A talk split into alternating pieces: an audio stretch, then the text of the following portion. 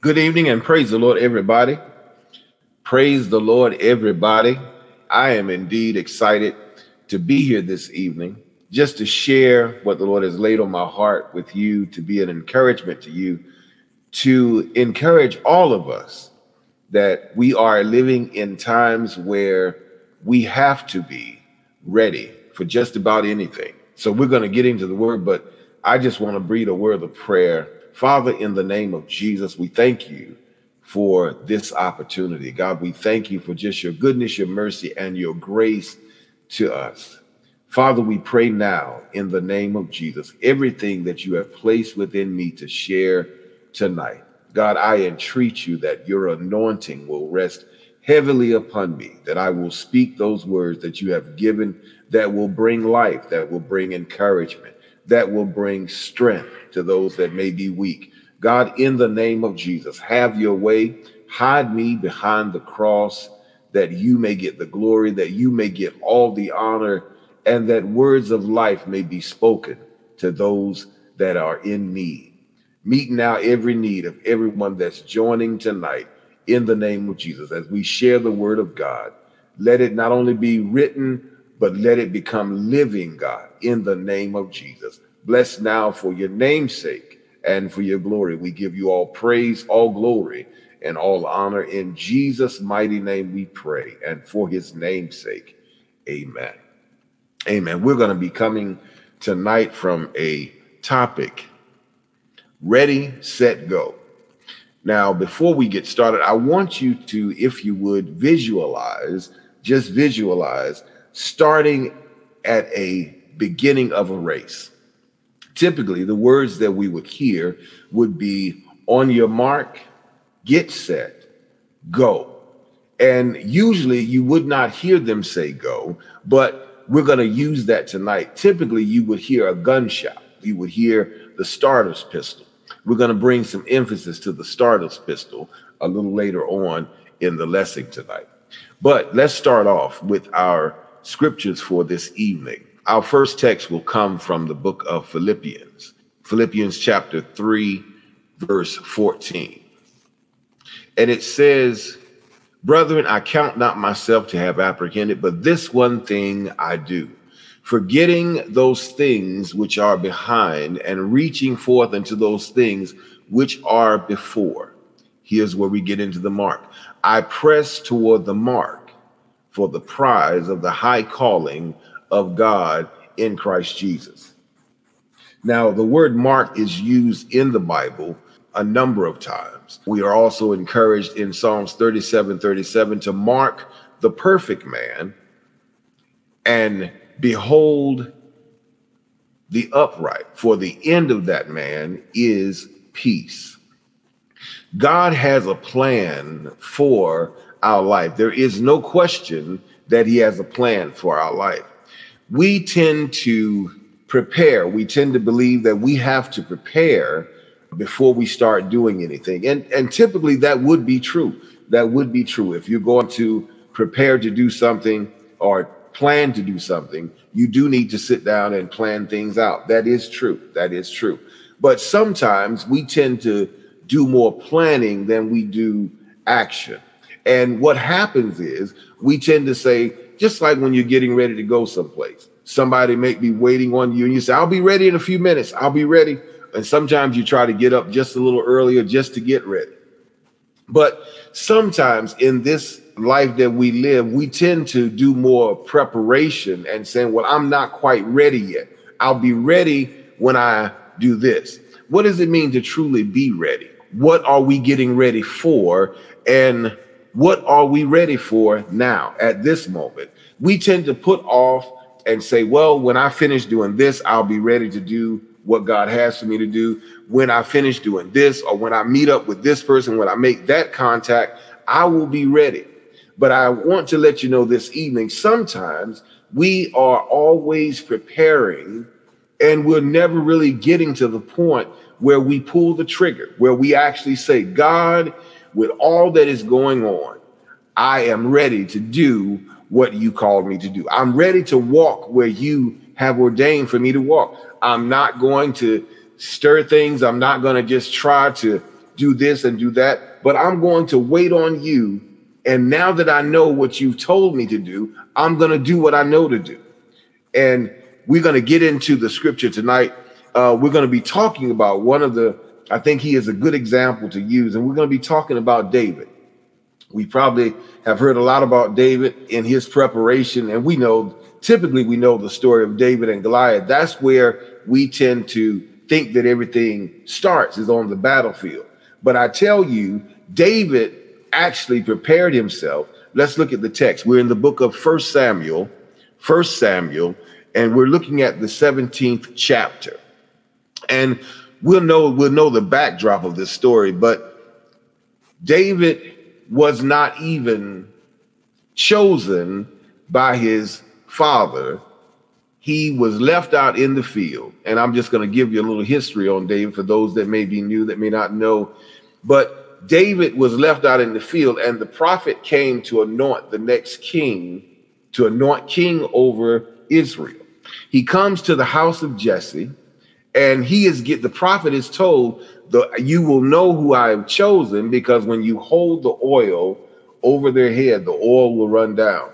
Jesse had eight sons, and David was the younger of the sons. So when the prophet arrived, he told him to present his sons. He asked Jesse, Will you please present your sons? I'm here to anoint the one that will be king over Israel.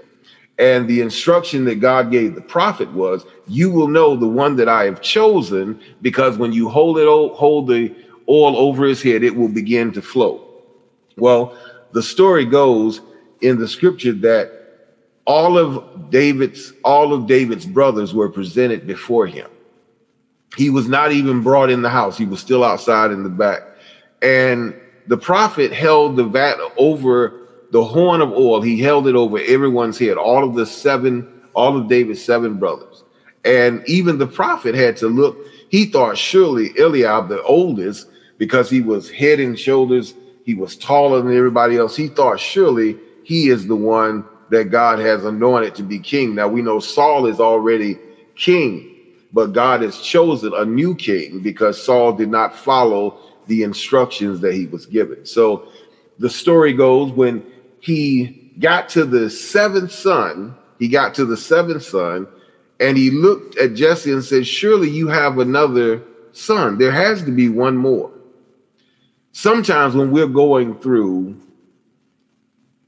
when you look at someone from the outside, you may not even know or you may not consider them for a given task. They don't look like they can handle it. They don't look like they're the one.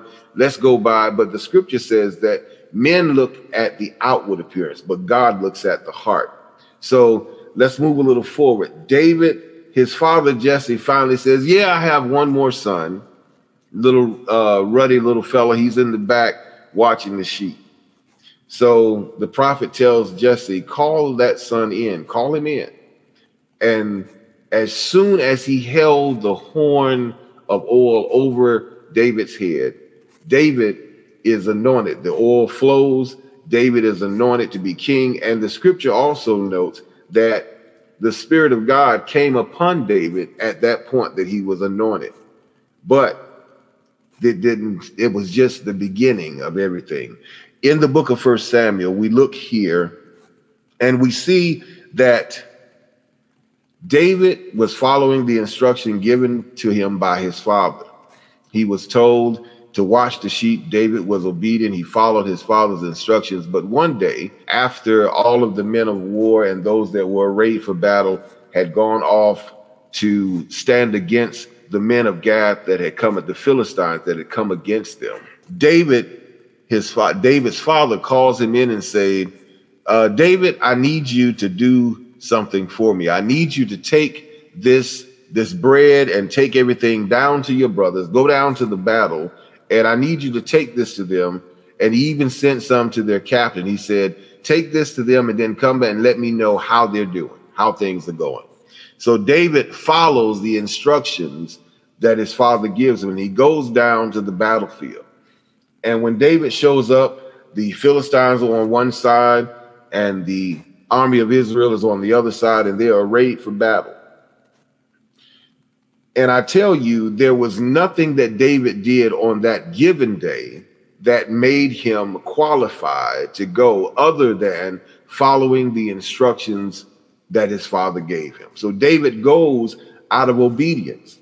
Many times, and our pastor has always taught us when you are expecting God to do something, God will always give you instruction. Now, the instruction, you always have to pay close attention to the instruction. That instruction can lead you into places that you may not anticipate, uh, but it does not uh, it does not negate your experiences up to that point. If you follow me, so David gets down to the battle, and he hears everything that's going on, and when he gets there, he gets there. Now, let me tell you this there is nothing that David did that made him more qualified to be there other than being obedient, other than following the instructions that he was given. But when David shows up, it says that David rose up early, got gathered everything that he was needed, and he took it down. And once he got there and saw everything that was going on, he hears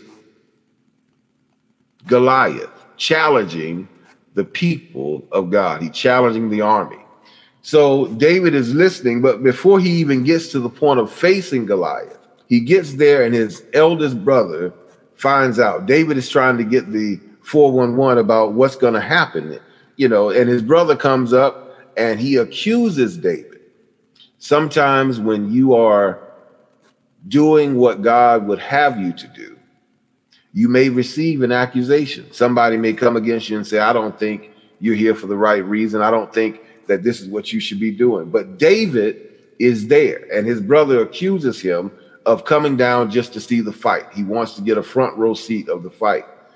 Now, David is, uh, he looks at his brother, and I guess if we were to put that in our day, there might be a, he could have gotten a little uh, discouraged just from uh, what his brother told him. You just came down to see the fight. You don't even belong here. You're a little shepherd. And who did you leave? He actually kind of insults David. He actually insults him. He says, Who did you, in verse uh, of the 17th chapter, we're looking at Samuel, when David gets there, and as he talked with the men that were around, the champion, verse 23, the Philistine champion, Goliath by name, out of the armies of the Philistines, spake and said uh, the words where he challenged him. And David heard them, and all of the men saw him, saw the man, fled, and they were so afraid. Now, you look at this situation and some of the things that you have gone through in your life and where God has brought you to. Uh, it may seem like you're not, it may even seem like you're not even ready to engage I don't think David went down thinking that he was going down to fight. I don't really think that he thought that that was going to be what took place when he got there. But God always, somebody said that God doesn't always give us all of the details. So some of the things that you have gone through have prepared you for opportunities uh, for God to get some glory. David is there. He hears the accusation of Goliath. And David tries to get some more information. So, what's going to happen to the one that takes him out? You know what? When you're starting, we're going back to the starting pistol. When a race starts, you hear the starter pistol. Everything that you have learned up until that point prepares you for the race. You don't prepare when you get there. You are prepared because of what you have been through, all of the training, everything that you have gone through makes when that starter pistol goes off, all the runners take off. Now, if they haven't done their exercise, if they haven't stretched, if they haven't done all the things to prepare them for that moment, then it will show up on the field. It will show up in the race. David gets there and he hears the accusation of Goliath against Israel. When he hears the accusation, he says that become that actually becomes David's starter pistol. That was all he needed to hear for him to realize, wait a minute, wait a minute. Who is this uncircumcised Philistine that he would even accuse the armies of God? So while he's standing there accusing the armies of God, he actually realizes that this is unacceptable. David acts around and the men are shaking and trembling and David says, I can't I can't take this. I can't take this. David decides at that moment that I need to do something about this. So David advances towards and he starts to ask people what's going on. He hears the accusation, then he looks around and he sees that everybody is withdrawn and they're afraid and they're trembling. David says, Is there not a cause? We are at the point now where we have to prepare ourselves to take up the cause of Christ. Now, like I said, there is nothing that David did that would prepare him for that moment on that given day. But he shows up, and when he hears the accusation of the enemy, David says, Is there not a cause? Now we know Saul at that point says, Well, God be with you, son. If you're going to go out there, why would you send a boy to do a man's job? I tell you this don't be so concerned about how things look when you go into a given situation. God will always prepare you before you get to where you need to be. He will always prepare you. Sometimes we take more uh, concern about preparing ourselves instead of just listening to the direction of God. David gets there, he hears the accusation, and then when he tells he tells the men, "Don't worry, don't take no fear." Take no fear. Let no man heart, in verse 32, let no man's heart fail because of him. He says, Thy servant will go and fight with this Philistine. And Saul said to David, Thou art not able to go against this Philistine to fight with him, for you are but a youth, and he a man of war from his youth. And David said to Saul, This is where this is the clincher here. David says to Saul, Thy servant kept his father's sheep, and there came a lion and a bear and took a lamb of the flock. And I went out after him and smote him and delivered it out of his mouth. And when he arose against me, I caught him by the beard and smote him and slew him. Thy servant slew both the lion and the bear. This is where your experience with God comes into play. David did not go down to show himself as a man of war or as someone that came to fight. But when he heard the accusation, that became the start starter pistol. What are you going through and what have you been through in your life that has set you to take on the cause of Christ? We are now armed. We've talked about being aligned now we're talking about being ready. What are we getting ready for? Do we consider ourselves to be ready to take on the cause of Christ? Or are we still in preparation? Are we still saying, well, when I finish this or when I finish that, I'll be ready? I tell you that if you look at everything that we have been through, we are coming out of a pandemic, something that we didn't even know we were going to be faced with. There are things that God has done in your life and things that He has placed in you that He expects you to carry out His will. And we're not here to offer up any excuse because God says that He will give us everything that pertains to life and to godliness. I submit to you that everything that you have gone through, even through this pandemic, has prepared you. Now, if you just went through just to be going through, I tell you, there is no way that if you are under the sound of my voice, you are a survivor. You have just come through a pandemic. And even though they haven't opened everything back up again, I tell you that God has a purpose for your life. There is something that He wants to do through you and in you. And don't be concerned if you haven't accomplished this, that, and the third, because you cannot always measure. It's with God, it is not your ability it is your availability. Can you make yourself available for God to use you? Can you make yourself available so that he can share a word through you to someone else? Maybe, maybe it's just being able to minister to a need that you are aware of. You have to tell yourself that God knows what's best. And if he has taken you through a given circumstances, it is not for naught. The scripture says, Think it not strange concerning the fiery trials which shall come to try you. God does not get any glory out of just taking us through the motion. Everything that he does is for a purpose. He prepares David from watching by watching the sheep to get him on the battlefield from following the instruction that his father gives him. And now, David, the little boy, David, the one that was not even called in, David, the one that everybody looked over.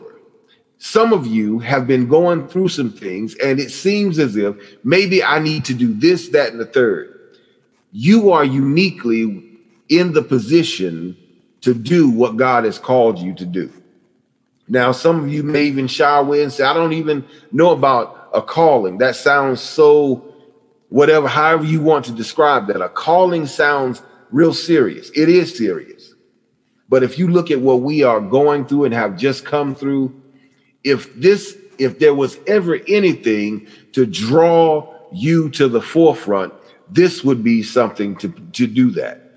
The pandemic served a purpose. We're not going to give it more credit than what is necessary, but it served a purpose. It brought us to a different place. It brought a lot of people to different places. We've lost, some people have lost family, loved ones. Some people have lost jobs. The economy has changed. Technology has boomed in a way that we didn't expect, although it lagged in the beginning. God has a purpose for everything that he does. He has a purpose. He can take a pandemic and make it work for his good, for our good, for his will. He can make it serve his purpose. And I'm here to tell you tonight that God has a purpose for your life. He has a purpose. It's not a mistake. I don't care how far back it went. It is not a mistake. Even some people have been called a mistake. You may have been called a mistake.